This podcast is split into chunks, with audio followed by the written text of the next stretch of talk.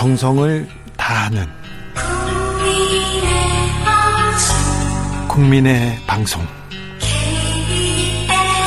KBS 주진우 라이브. 그냥 그렇다고요.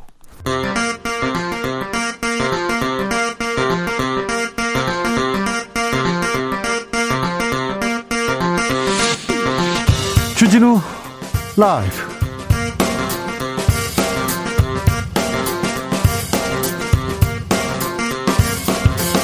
2022년 1월 31일 월요일입니다. 안녕하십니까. 주진우입니다. 오늘 열릴 예정이었던 이재명 윤석열 후보의 양자 토론 끝내 불발됐습니다. 양측은 자료 지참을 놓고 줄다리기 협상을 벌였는데요. 결국 토론회가 무산되자 서로 상대 탓을 하면서 공방 이어가고 있습니다. 주말 사이에 얼굴은 두껍고 마음은 검다면서 윤석열 후보를 직격하던 홍준표 의원 윤석열 선대위에 합류했습니다. 그리고 무소속으로 출마하겠다면서 큰 논란을 만들었던 김재원 최고위원은 불출마를 선언했습니다. 설 연휴에 무슨 일이 있었는지, 설 밥상에는 어떤 이슈들이 올랐는지 정치적 원의 시점에서 들여다봅니다. 북한의 미사일 도발에 국민의힘 윤석열 후보가 사드 추가 배치를 언급했습니다. 민주당 이재명 후보는 전쟁 나면 죽는 건 청년이다 무책임한 발언이라면서 비판했습니다. 이재명 후보는 북한 미사일 발사를 규탄하면서 대선 후보들 공동 선언을 촉구한 바 있습니다. 지난 금요일 주진우 라이브에서 정세인 정세현 전 통일부 장관이 출연해서 북한이 미사일 발사한다. 이 발사할 건데 이 발사는 미국한테 나 좀 봐달라는 메시지다 이렇게 분석했는데요. 미국 국방부가 북한과 대화할 용의가 있다. 군사적 대비도 강화하겠다고 밝혔습니다. 주스에서 주요 뉴스 정리합니다.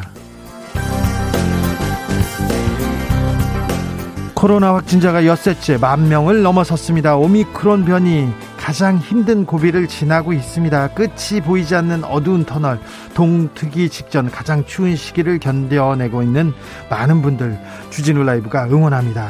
응원합니다. 힘든 이야기 조금이라도 풀어내며 마음이 후련해질 때가 있습니다. 그럴 때 있으시죠? 이야기 잘 들어주는 국가대표급 어, 들어주기 선수입니다. 김재동 씨와 함께 함께 들어보겠습니다. 설날 특집 김재동의 그래 그랬구나 함께 해주십시오. 나비처럼 날아 벌처럼 쏜다. 여기는 주진우 라이브입니다.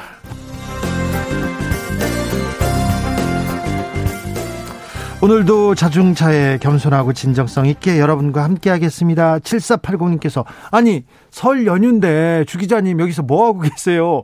일부러 나오신 건 아니죠? 새해 복 많이 받으세요 했는데 새해 복 많이 받으십시오. 일부러 나왔죠. 여러분들한테 힘을 드리려고 여러분들한테 더 정확한 뉴스 더 신속하게 전해드리려고 저희 주진우 라이브는 설날 연휴에도 내일도 모레도 여러분과 생방송으로 함께 하겠습니다. 설날 명절 연휴 어디서 어디서 뭐 하면서 지금 주진우 라이브 함께하고 계십니까? 오늘 밤부터는 최대 7cm의 폭설 예보돼 있습니다. 오늘 저녁 내일 오전 아, 움직일 계획 있는 분들 특별히 특별히 조심 안전 운전하십시오. 연휴에도 일하는 분들 계시죠. 아이고 고생 많으십니다. 응원합니다. 주진우 라이브가 여러분과 생방송으로 함께하고 있습니다. 코로나 의료진들 119 구급대원 버스기사 철도 항공 아르바이트생들 소상공인 여러분들 모든 분들 새해 복 많이 받으시고요. 일하면서도 주진우 라이브하고 함께 해주시기 주십시오. 나에게 이번 설날은 무엇이다 이렇게 생각되는 거 있으면요. 여러분의 설날 이야기 들려주십시오.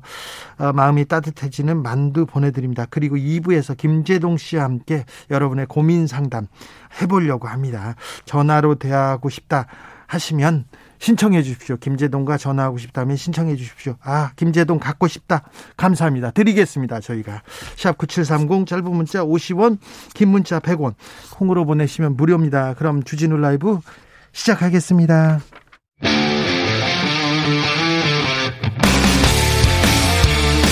탐사보도 외길 인생 20년. 주 기자가 제일 싫어하는 것은? 이 세상에서 비리와 부리가 사라지는 그날까지. 오늘도 흔들림 없이 주진우 라이브와 함께.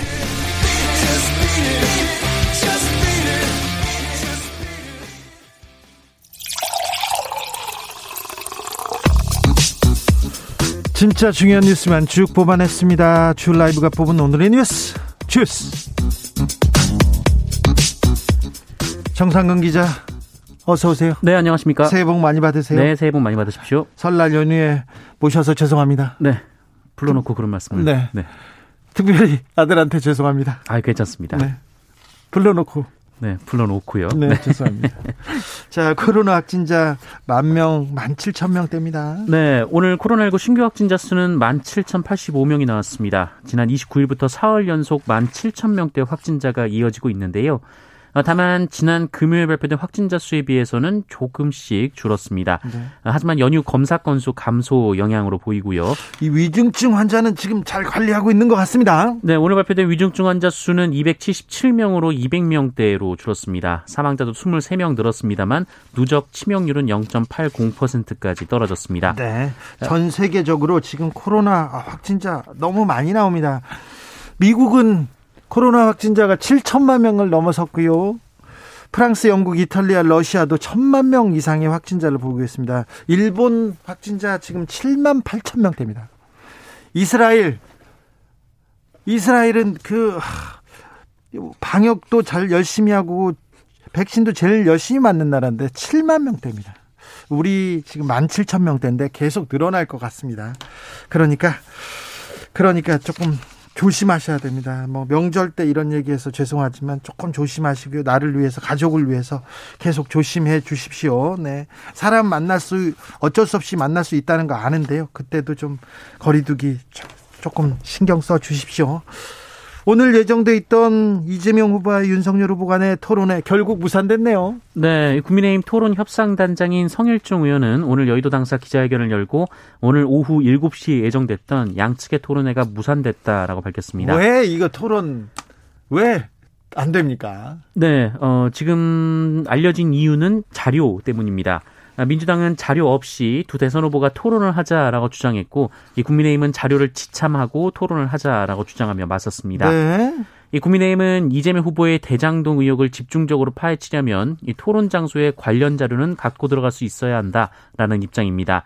아, 반면 민주당은 자료 지참은 커닝 토론이고 이 네거티브만 하겠다는 발상이라면서 격하게 반대했습니다. 또한 민주당은 정치와 경제 분야, 이 도덕성 등 이 최소한의 범주는 나눠야 한다라고 주장했지만 어, 이재명 후보가 주제 없이 토론하자라고 한 발 물러서면서 이 자료 반입 여부만 쟁점이 됐었습니다. 예, 하지만 합의를 이루지 못해서 토론회는 무산됐습니다. 토론회 무산됐습니다. 그래 국민들은 어떻게 생각할까요? 꼭 자료를 들고 가야 된다는 사람들이나 아니 내가 참 토론을 하기 위한 토론 3일 연속으로 하더니 참 토론 어렵습니다. 정치권에서는 왜 이렇게 어려운 건지 토론 또 하지 말아라. 양자 토론 안 된다. 안철수 후보, 심상정 후보는 농성까지 했어요. 네, 정의당 심상정 후보와 국민의당 안철수 후보는 어제 오후부터 이 두 후보 간 양자 토론 추진을 비판하면서 철야 농성에 들어갔습니다. 아, 오늘 오전까지도 농성장에서 회의를 주재하면서 이 두 정당의 양자 토론 추진은 정치 담합이다라고 비판을 했었는데요. 네. 어, 결국 이 토론이 불발되자 그 안철수 후보는 2월 3일 예정된 사자 토론에서 어, 자료 없이 제대로 붙어보자라고 얘기를 했습니다. 자료 없이 제대로 붙어보자. 네, 그러면서 있는 그대로의 모습으로 도덕성, 미래 비전, 정책 대안, 개혁 의지를 갖고 한번 제대로 붙어서 국민의 평가를 받아보자라고 주장했습니다. 아, 심상정 정의당 후보는 애초에 하지 말았어야 할 불공정하고 부당한 시도다라면서 이 논란을 일으킨 것에 사과하고 페어플레이에 나선다고 선언하길 바란다라고 주장했습니다. 이재명 민주당 후보 오늘도 공약 행보 이어갑니다. 오늘은 사시 부활 선언했습니다. 네, 이재명 민주당 후보는 사법시험 일부 부활, 대입 정시 확대, 공정 채용 등 청년 3대 공정 정책을 발표했습니다. 이재명 후보는 오늘 SNS에 이재명 정부는 계층동 사다리를 확실히 보장하겠다라면서 이 로스쿨의 병행에서 예외적으로 학력 제한 없이 법조인이 될 수 있는 길을 열겠다라고 밝혔습니다. 윤석열 후보도 공약 행보 이어갑니다. 윤석열 후보는 음식물 쓰레기 관련 공약 내놨네요. 네, 오늘 쓰레기 발생량을 줄이고 이 복잡한 쓰레기 분리 배출 체계를 개선하는 공약을 내놨습니다. 아, 특히 음식물 쓰레기 같은 경우에는 간편화해서 어, 주택을 새로 지을 경우 싱크대에 분쇄기를 설치하는 방안을 추진하겠다라고 밝혔습니다. 어, 그렇게 분쇄된 음식물 쓰레기가 건물 지하의 공동 수거함에 모아지고 이 생활 하수는 하수 처리장으로 보내는 방식을 쓰겠다라고 밝혔습니다. 알겠습니다. 국민의힘에서 대구 무공천 공약 내놨었죠. 그런데 최고위원 김재원 최고위원이 당의 명령으로 무소속 출마하겠다 이렇게 했는데 결국은 결국은 입장을 바꿨네요. 네, 어, 당내 반발에 부딪히면서 김재원 최고위원은 결국 불출마를 선언했습니다. 오늘 SNS에 보궐선거에 출마하지 않겠다라면서 앞으로도 정권교체 대의에 조금이라도 보탬이 되는 일이 있다라면 어, 그 어떤 일이라도 마다하지 않겠다라고 밝혔습니다. 아, 사석에서 하시는 말씀하고는 다른데 김재원 최고위원 그 연휴에 어떤 일이 있었는지 저희가 조만간 모셔서 자세히 얘기 들어보겠습니다. 문재인 대통령 설 메시지를 냈어요. 네, 문재인 대통령은 함께 맞이할 따뜻한 봄날을 기다리며 끝까지 힘과 정성을 다하겠다라면서 아직 넘어야 할 고개가 남아 있지만 어느덧 봄이 멀지 않았다라고 말했습니다. 아, 문재인 대통령은 이번에도 어려운 가운데 설을 맞았고 조금만 더 견디자는 말이 너무도 무겁게 느껴진다라면서 어, 그리운 만남을 뒤로 미룬 만큼 소중한 일상도 더 빨리 돌아올 것이다라고 말했고요.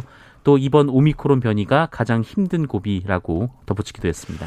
지난 금요일에 주진우 라이브에서 정세현 장관이 급히 오셔서 북한이 또 미사일을 쏠 수도 있다. 그런데 불안해하지 마라. 이거는 어, 미국한테 나를 좀 봐달라. 얘기 대화하자는 메시지다. 이렇게 말씀해 주셨는데요. 북한이 어제 중거리 탄도미사일 발사했습니다. 네, 어제 아침 8시쯤 북한은 중거리 탄도미사일을 동해로 발사했습니다. 또 쏘았어요. 네, 비행거리는 800km였습니다만 고도가 2000km나 나왔는데요. 정상 각도로 쐈다면 3,500km에서 4,500km 정도 비행을 했을 것으로 추정이 되고 있습니다. 문재인 대통령은 NSC 회의를 직접 주재했습니다. 네, 발사가 포착된 지 1시간 반 만에 청와대에서는 문재인 대통령 주재로 국가안전보장회의 NSC 긴급 전체 회의를 열었습니다. 아, 문재인 대통령이 이를 주재한 것은 1년 만입니다. 아, 문재인 대통령은 중거리 탄도미사일 발사는 북한이 약속한 핵실험과 ICBM 발사 이후에 어, 그러니까 모라토리엄 선언을 파기하는 근처까지 간 것이다 아, 이렇게 지적을 했습니다. 윤석열 후보는 사드를 배치하겠다 추가 배치하겠다 1조 5천억 정도 든다 이렇게 얘기했는데 이게 한반도 평화를 위해서 좋은 대안이 되는 건지 잠시 후에 정치적 원의 시점에서 좀 물어보겠습니다. 아... 설 연휴에 슬픈 뉴스가 있었는데요. 네. 채석장에서 참변이 벌어졌습니다. 네, 어, 경기도 양주시에 위치한 삼표산업 석재 채취장에서 토사가 무너져서 노동자들이 매몰된 사고가 있었습니다. 아, 지난 29일 오전 10시쯤 발생했는데요. 이 돌에 구멍을 뚫는 작업을 하다가 이 높이 70에서 80m 절벽에서 토사가 쏟아지면서 네. 20m 아래에서 작업하던 노동자 3명이 매몰됐었습니다. 그래서 숨졌어요? 네, 사고 4시간 만에 28살 정모 씨가 발견됐고, 어, 오후에는 그 50, 55살 김모 씨가 발견됐는데, 어, 두 사람 모두 어, 인근 병원으로 옮겨졌지만 숨졌습니다. 1857님께서 오늘 하루 알바 나왔습니다. 쉬고 싶은데 쉬지 못하는 사람들 생각, 생각보다 많은 것 같습니다. 아, 많습니다. 많아요. 저도 그렇고요. 주 기자님도 그렇고요. 토사가 무너져서 흙 속에 묻혀 있는 노동자들은 얼마나 집에 가고 싶을까요? 내일이 설날인데 사망자 중에 한 명은 20대 알바생이라고 하는데 슬프네요. 얘기했습니다. 아, 이렇게 바깥에서 노동 현장에서 일하다가 집에 못 가는 사람들 좀 올해는 좀 돌려보냈으면 이런 일 없게 좀 만들었으면 좋겠습니다.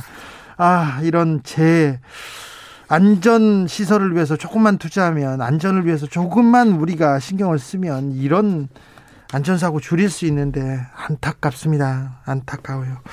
설날에도 이런 뉴스를 전해줘서 드려서 죄송하기도 합니다. 신변 보호를 받던 여성이 흉기에 찔려 중상 입었네요. 네, 역시 연휴 첫날인 지난 29일 이 대구에서 경찰의 신변 보호를 받던 40대 여성이 피습을 당했습니다. 아, 이전에 동거하던 60대 남성이 이 여성을 수차례 흉기로 찔렀고요. 어, 피해자는 가해자와 동거를 하면서 폭행과 감금, 협박에 시달려왔고 지난해 9월 위협을 당한 뒤 집을 나와서 경찰의 신변 보호를 받아왔습니다. 아이고. 어, 가해자는 피해자의 직장과 주거지 100m 이내 접근 금지 명령을 받았지만 이 피해자 주변을 맴돌았고요. 어, 피해자 가족들은 피해자가 계속해서 불안감을 호소했지만 경찰이 조치를 취하지 않았다라고 주장하고 있습니다. 아니 그 스마트 스마트워치라는 거 있지 않습니까? 네. 경찰은 피해자가 지급받은 스마트워치를 사건 당시 사용하지도 못한 채 어, 변을 당한 것으로 보인다라고 봤습니다.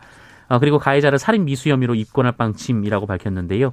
이 피해자는 현재 병원 중환자실에서 치료를 받고 있고 어, 가해자는 범행 직후 극단적 선택을 시도해서 중퇴 상황입니다. 남편이든 애인이든 어, 폭행을 하거나 흉기로 협박을 하거나 이렇게 감금을 하거나 그런 사람들은 제발 좀 한번 생각해 보십시오. 헤어지는 게 방법일 수 있습니다. 이런 폭력을 휘두르고 그 다음날 뉘우치고 빌고 그러지 않습니까? 그 다음날 또 그럴 수도 있습니다. 그러니까 폭, 폭행을 사랑하는 사람들한테 폭행을 하는 게 이게 말이 됩니까?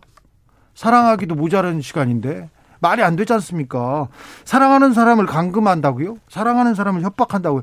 어떻게 사랑하고 협박하고 폭행하고 이렇게 엮을 수 있는 이 관계되는 단어가 될 수 있습니까? 만약에 그런 징후가 있으면요.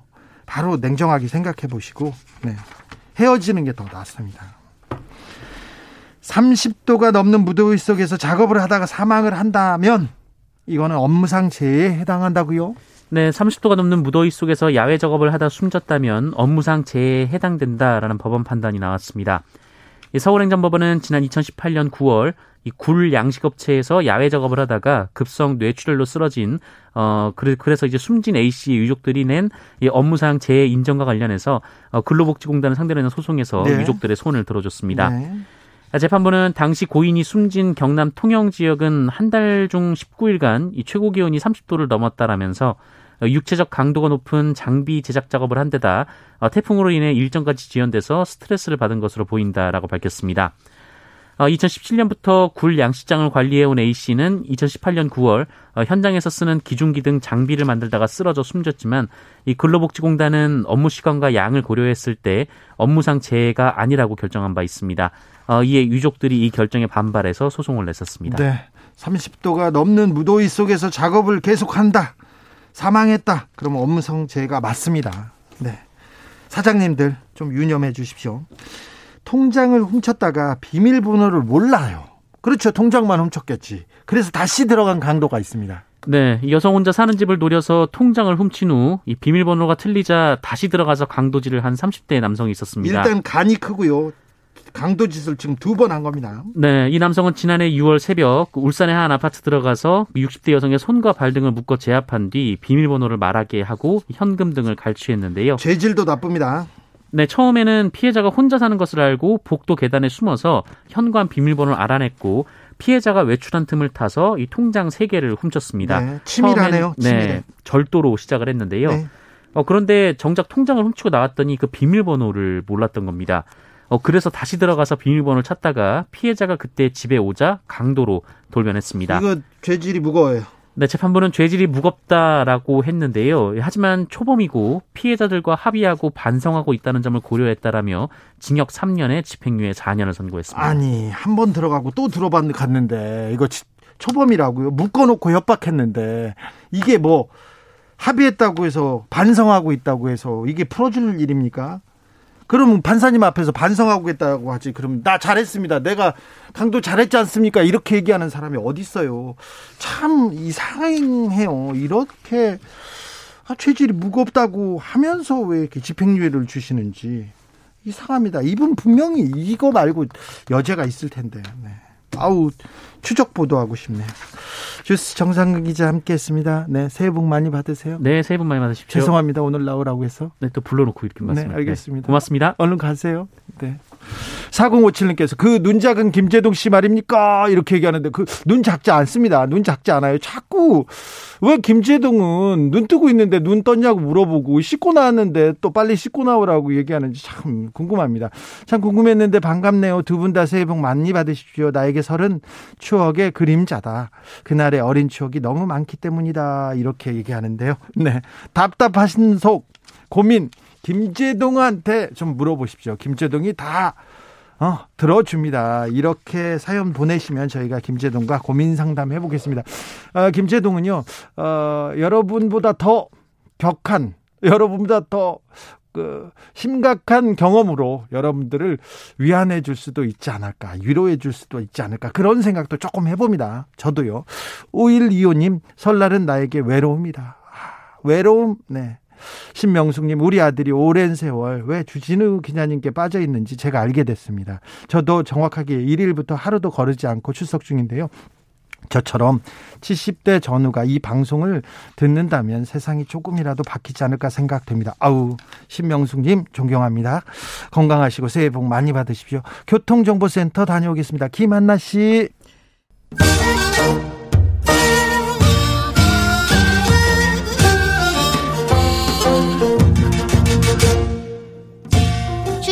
라이브 돌발 퀴즈. 청취자 여러분 설 연휴 잘 보내고 계시나요? 민족 대명절을 맞아 오늘의 돌발 퀴즈는 받아쓰기로 준비했습니다. 띄어쓰기와 맞춤법을 잘 지켜 적어주시면 선물 받을 수 있습니다. 참 쉽죠? 자, 오늘 받았을 문장 읽어드릴게요. 여러분, 설 잘 세세요. 다시 한번 들려드릴게요. 여러분, 설 잘 세세요. 샵9730 짧은 문자 50원 긴 문자는 100원입니다. 지금부터 정답 보내주시는 분들 중 추첨을 통해 햄버거 쿠폰 드리겠습니다. 주진우 라이브 돌발 퀴즈 내일 또 만나요.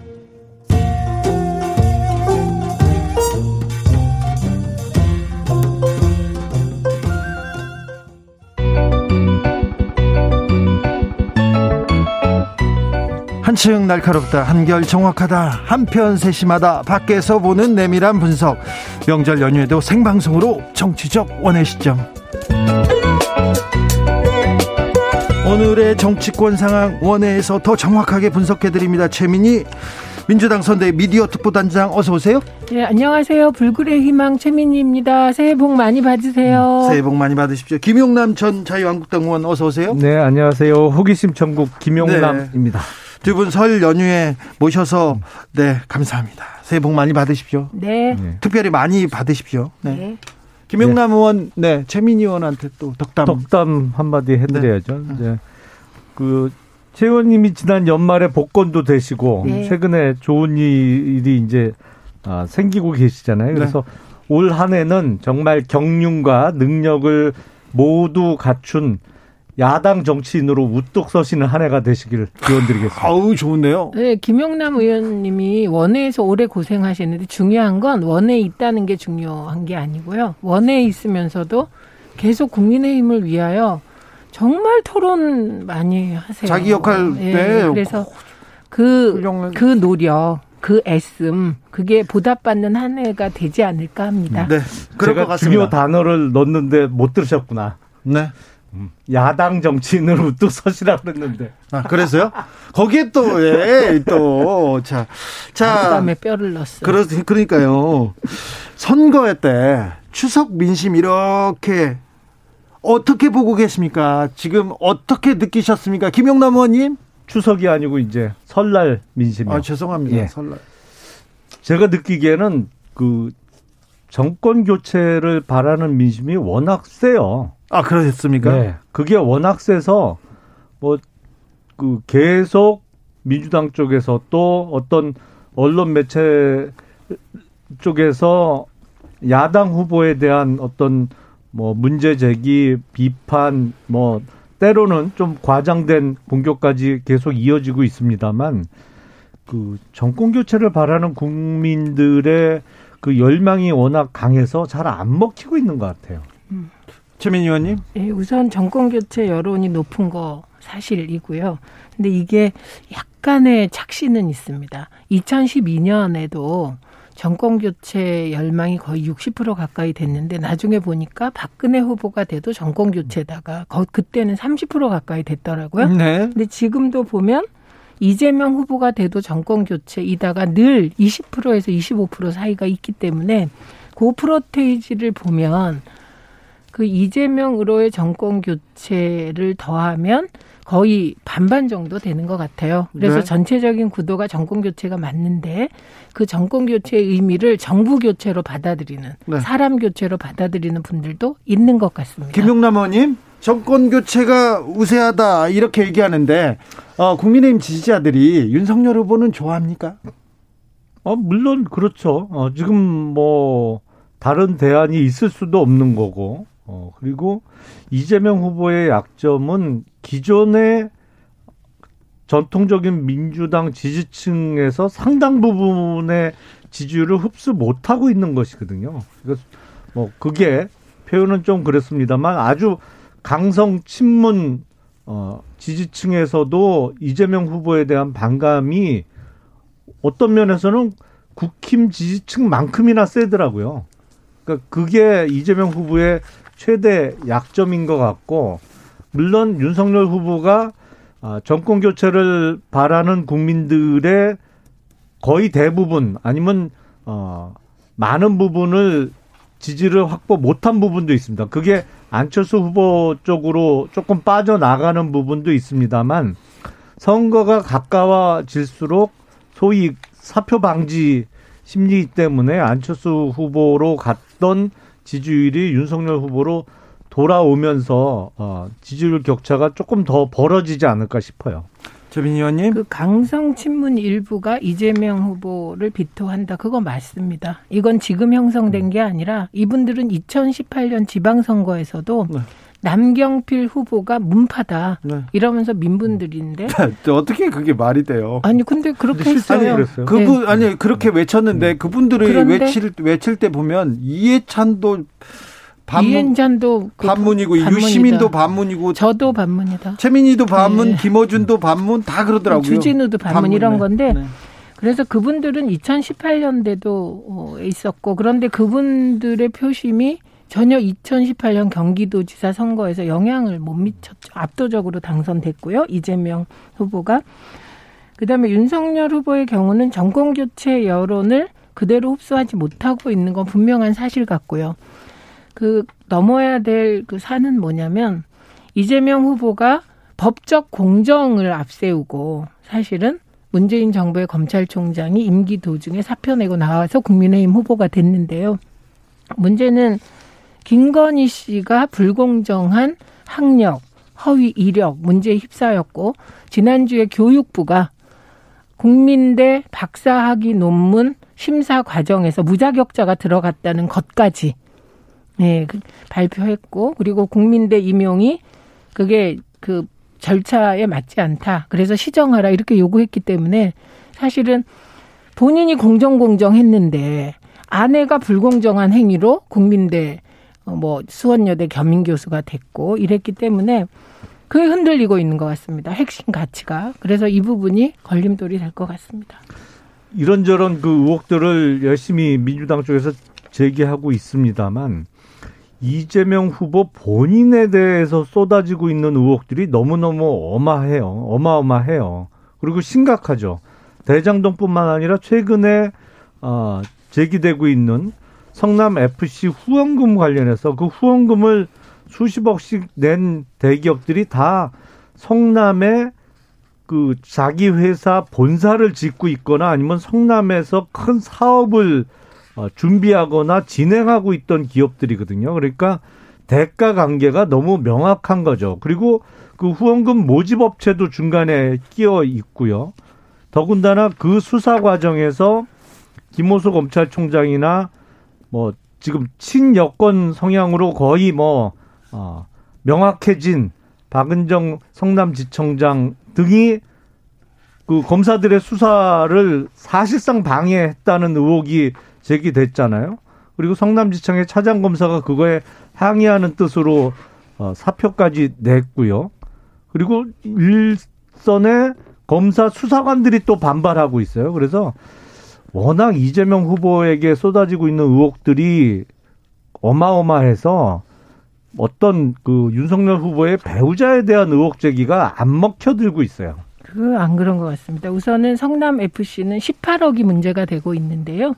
그 18억도 전혀 문제 없이 그 지정 기부금으로 그 갈 곳에 갔다 이게 밝혀졌고요. 이건 이미 경찰이 수사를 정말 철저하게 탈탈 털 정도로 후보 주변과 체육회와 다 했는데 문제 없음 되었고요. 이게 한두 번 된 게 아니라 정말 의원님 좋아하시는 표현 중에 사골처럼 울고 먹는다고 하는데 이게 그 중에 하나임을 말씀드리고요.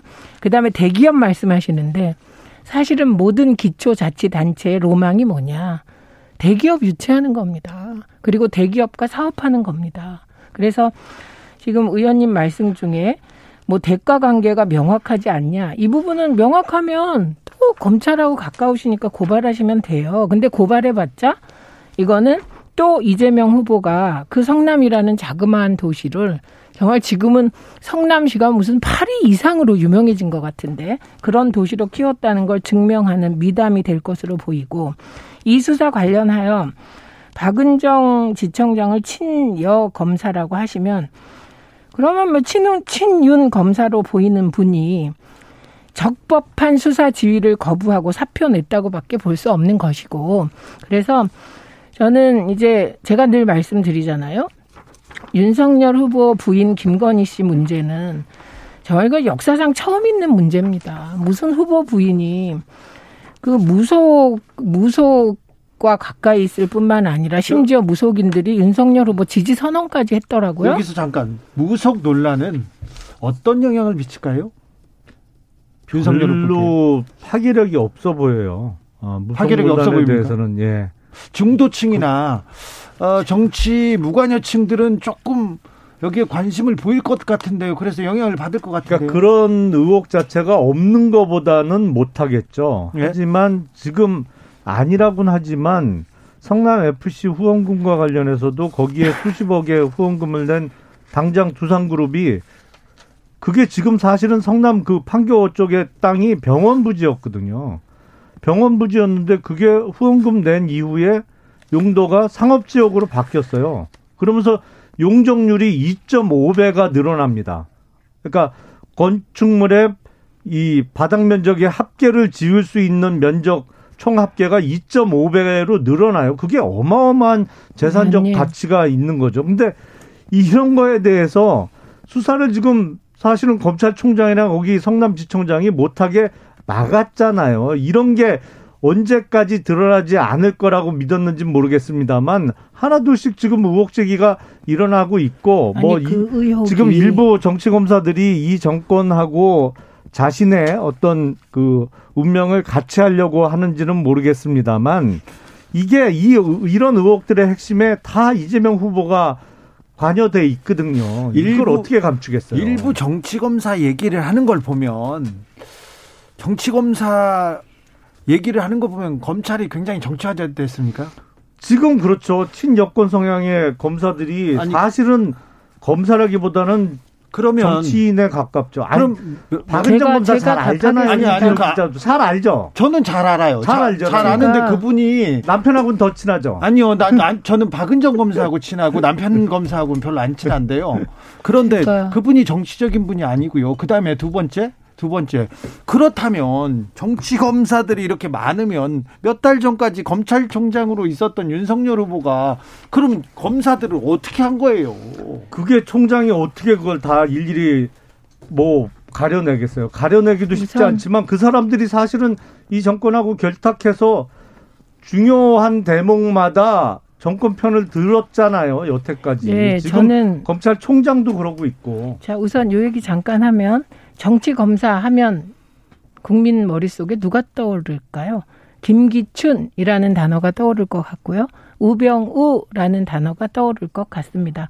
그러니까 정치 검찰을 만들고 어 그게 검사들이 일부가 정치화 되었다면 친윤석열 검사를 비롯하여 되었다면 그 원조는 아마도 박근혜 정권, 박정희 독재 정권 그렇게 생각이 되기 때문에 이 말은 뭐 별로고요. 그 다음에 명확히 하셔야 될 게 지금 이 얘기 뭐 할 필요도 없는데 해봤자 의미 없는데 성남 FC 관련하여 문제되는 액수가 18억입니다. 그러면 두산 그룹이 지금 겨우 28억 중에 이게 지정 기부금으로 들어왔다는 얘기인데요. 이 지정 기부금이 어떻게 흘러갔고가 명확히 밝혀졌습니다. 그래서 이게 총 액수가 18억인 것으로 제가 자료를 보고 왔는데 그러면 두산그룹이 병원 부지를 상업직으로 바꾸는데 이 18억이 여러 명이 냈대요. 그럼 그 몇 억 갖고 그랬다는 주장을 하시는 겁니까? 이거는 잠깐만요. 160억. 그게 아니고요. 거기서 문제된 거. 문제된 거 얘기하는 거예요. 아니, 문제돼서 그 전체가 문제입니다. 잠시만요. 사실은. 아니죠. 왜 그게 문제입니까? 아니 두산도 그러니까 그렇지만 네이버도 거기에 네이버는요. 본사 짓고 있었죠. 그러니까 다 성남에 아니요. 사업을 크게 하고 있는 기업들이 후원금 낸 거예요. 아니 40억씩 아니 뭐 그거는요. 예를 들면. 성남 FC의 대기업이 성남시에서 자기들이 터전을 잡으려고 하는데 그 성남시에 FC가 생기는데 거기에 기부하는 게 뭐가 문제입니까? 아니, 근데- 그 기부금이 적법하냐? 적법하게 쓰였냐가 문제지. 적법하게 쓰인 것으로 밝혀졌습니다. 김영남 의원님, 근데 수원에 연고를 둔 수원에도 대법원 많은데. 아니 대, 대기업이나 안산에 연고를 둔 대기업들이 성남 FC를 후원하기는 좀 어렵잖아요.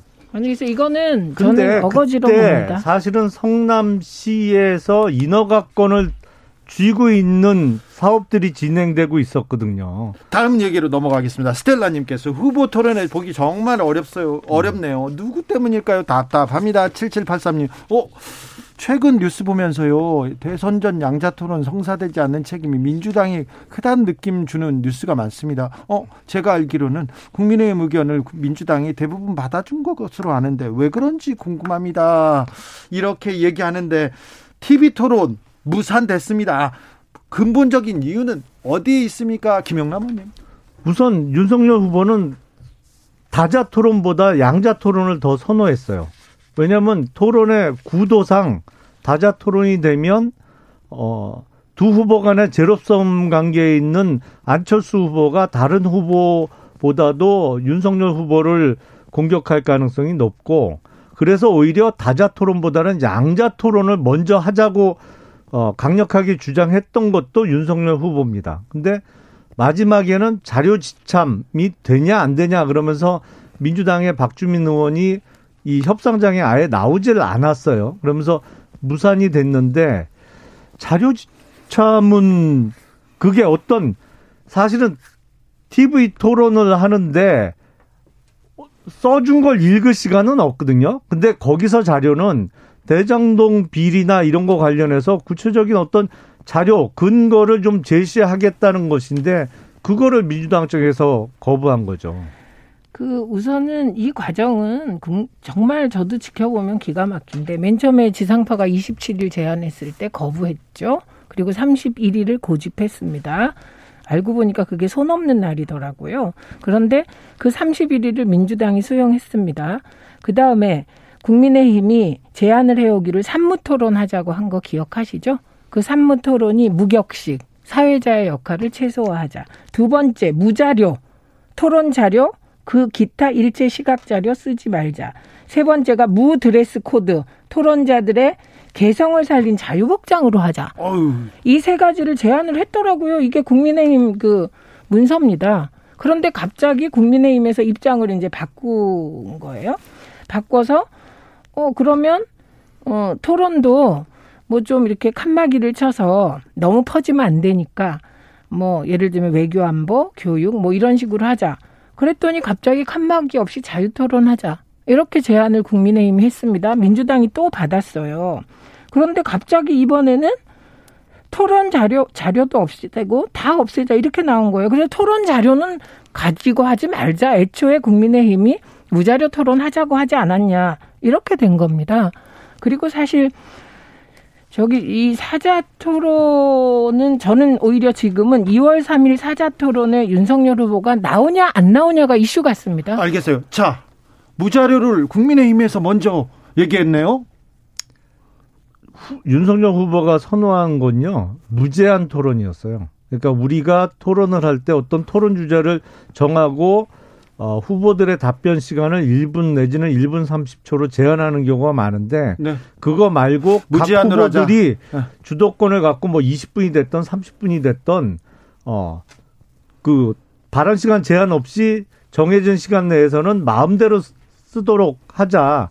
아, 이런 제한을 없앤 토론을 그 아니요. 선호하고 그걸 제안했던 것이거든요. 핵심이 그게 아니고 산무토론 주장하신 건 사실이잖아요. 여기 국민의힘이 보낸 자료인데요. 여기에 보면 무격식, 무토론 자료, 무토론 자료에 문서, 사진, 미디어 등 자료 사용 불가, 무드레스 코드, 토론자들의 개성을 살린 자유복장, 무격식, 사회자의 역할을 최소화해서 자유토론을 하자.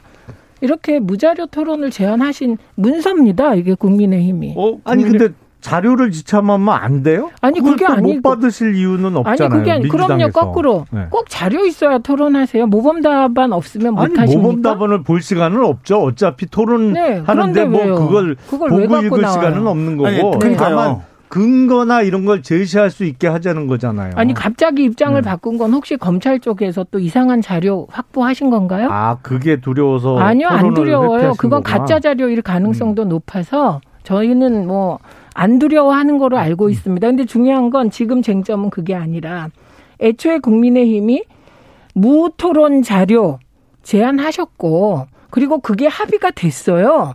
그런데 갑자기 자료 하자 이렇게 나오니까 지금까지 국민의힘 입장대로 다 관철됐어요. 그런데 민주당이 딱 하나 자료 없이 좀 평소 실력으로 해보자 우리 그걸 안 받는 거잖아요. 그러니까 자료를 뭘 갖고 있는지가 궁금하고 그게 불안해서 무산된 거군요. 아니 그런 것 그래요? 같아요. 네. 근데 아무튼 그러면 그러면 너무 국민의힘 검사스러우세요. 국민의힘에서는 자료 없이 무자료 토론을 하자고 했다가 자료를 지금 어, 어디에서 받아서 지금 자료 그런 토론을 겁니까? 하자 이렇게 얘기한 겁니까? 아 그거야 모르죠. 저도. 네, 그러니까 이상하다는 거죠. 1179님께서 주진우 라이브 3시간 편성하고 끝장 토론 가시죠 얘기했는데 맞아. 끝장 토론은 우리 둘이 하는 게 더 좋을 것 같습니다. 그런데 아무튼 근데 주진우 라이브에서는 어렵습니다. 이재명 후보는 찬성을 했는데 윤석열 후보가 찬성하지 않습니다. 이거 보세요. 토론 그동안에 보면 윤석열 후보는 토론을 기피하시는 거예요. 그리고 뭘 당장에? 하던데. 의원님 2월 3일 날 나오는 거 맞아요. 왜냐하면 안철수 후보가 무자료 토론하자고 제안했거든요. 사자 토론회는 나오십니까? 일단 31일 날 양자 토론하고 2월 3일 날 다자 토론하는 거로 계획이 잡혀 자, 있었잖아요. 31일 토론은 일단 무산됐지 무산. 않습니까? 예. 그러면 사, 3일 날은 합니까? 일단 오늘 토론 무산된 거에 대해서 향후 어떻게 진행되는지 좀 봐야 되겠는데요. 그거 보세요. 양자 2월 삼- 토론 그러면 안 해요? 그 아니 그거는 안 해? 모르죠. 31일 것만 안 하는 걸로 해석해야죠. 근데 양, 양자 끝나고 사자를 해야 됩니까? 꼭 그렇게 해야 됩니까? 사자하고 양자하고 그러면 안 됩니까? 양자 토론이 더 중요하지 않나요? 어쨌든 어. 지금 지지율 중요하- 1, 2위 간에 그거 보니까 아, 의원님 말씀 들어보니 후보니까. 2월 3일 날 사자 토론을 거부할 수도 있다는 얘기시네요. 아니 그렇지 않아요. 하실 그렇지 거죠? 않은데 양자 토론은 반드시 해야죠. 지금 1, 2위 네, 네. 아니, 좋습니다. 그 후보 간에 양자 토론을 안 할 수는 없을 거 아니에요. 그런데 네, 저는 해야지. 지금 안철수 음. 후보가 무자료 토론하자 이렇게 주장을 하고 나왔습니다. 그러면 안철수 후보도 무자료 토론, 심상정 후보는 뭐 너무 토론의 달인이니까 무자료 토론일 가능성이 높고 이재명 후보 무자료 토론.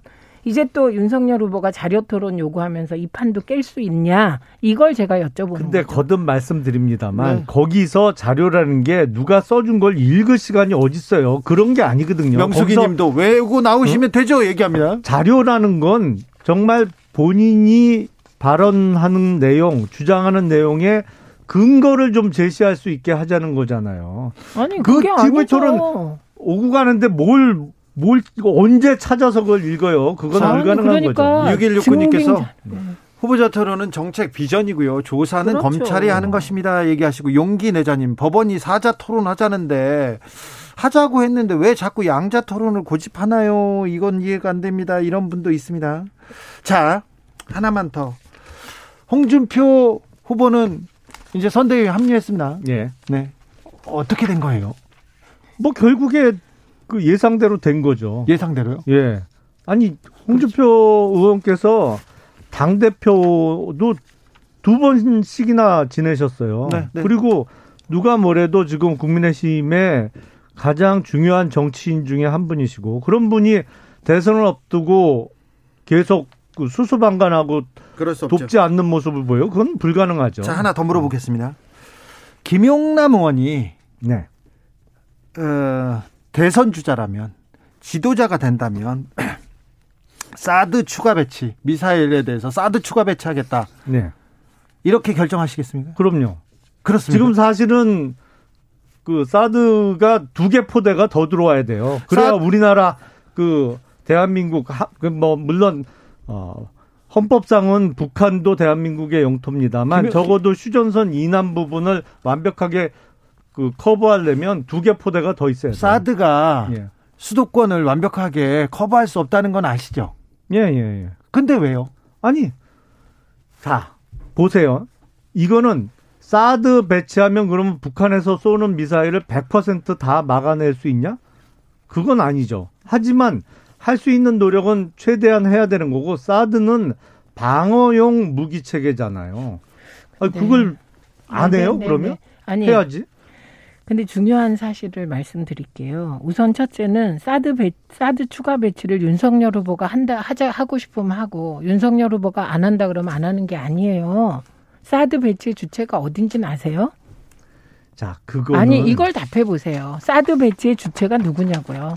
사드 관리 누가 합니까? 지금 현재 그 배치되어 있는 것은 주한 미군에서 맞습니다. 하죠. 그리고 하나밖에 없죠. 한 개 포대밖에 아니 없죠. 잠깐만요, 의원님. 그러니까 제가 확인하고 싶은 거는 적어도 사드 추가 배치를 주장하려면 이 사드 추가 배치가 윤석열 후보 마음대로 할 수 있어야 되잖아요. 대한민국 마음대로. 아, 그런데 아니죠. 잠깐만요. 그럴 의원님. 수도 미국하고 협의도 해야 되는 거고. 아니 잠깐 협의가 아니에요, 의원님. 제 말씀 좀 지도자가 의원님. 의지 자체가 없으면 진행도 안 의원님, 되는 거죠. 제 말씀 그거는. 좀 들어보세요. 이미 미국 측에서 사드 추가 배치 계획 없다 라고 입장을 밝혔습니다. 그리고 지금 미국이 지금 전 세계적으로 문제가 많은데 러시아가 우크라이나 침공하는 것 때문에 미국과 중국과 전 세계가 골치가 아픕니다. 근데 갑자기 대한민국이 대선용으로 야당 후보가 사드 추가 배치를 들고 나왔는데 아무도 반응을 안 해요.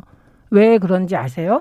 정말 가찮다고 생각하기 때문입니다. 이런 사안을 이렇게 중요한 외교 안보 사안을 장난처럼 페북에 사드 추가 배치 여섯 자 이렇게 올릴 일입니까, 의원님? 자, 그게 이거는 진정성이 자, 없습니다. 윤석열 후보가 3월 9일 대선에서 승리해서 집권하게 되면 네. 추진하겠다는 것이죠. 그리고 한국의 대통령이 의지를 보이면 미국하고 얼마든지 어, 협상도 가능한 것이고요. 그리고 자. 앞서 말씀드린 대로 지금 우리나라 영토를 방어하려면 두 개 포대 정도 더 있어야 돼요. 아, 자, 방어 다음 주제로. 다음 주제로 네, 넘어가겠습니다. 네. 윤석열이는 형이 가지고 있는 카드면 죽어. 김만배 씨, 음. 화천대유 대주주 김만배 씨의 녹취록이 공개됐습니다. 이거 어떻게 음, 보십니까?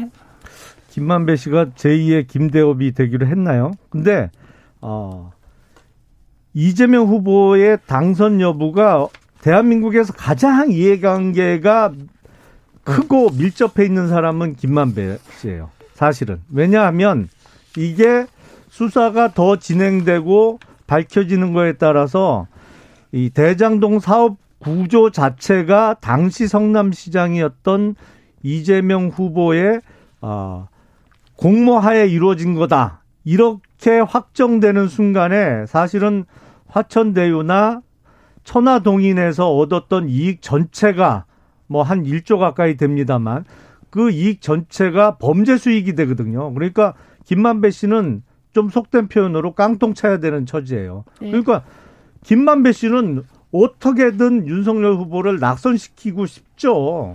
저기요. 뭔 얘기를 못. 하겠어요, 이 상황에서. 의원님 그렇게 타임머신 타고 왔다 갔다 하지 마시고요. 이 녹취록은 2019년에서 2020년에 이게 녹취된 겁니다. 그러니까 이게 지금 녹취된 게 아니라는 점. 감옥에 있는 사람이 어떻게 녹취를 합니까? 그래서 이건 시점부터 틀리셨고요. 그다음에 두 번째.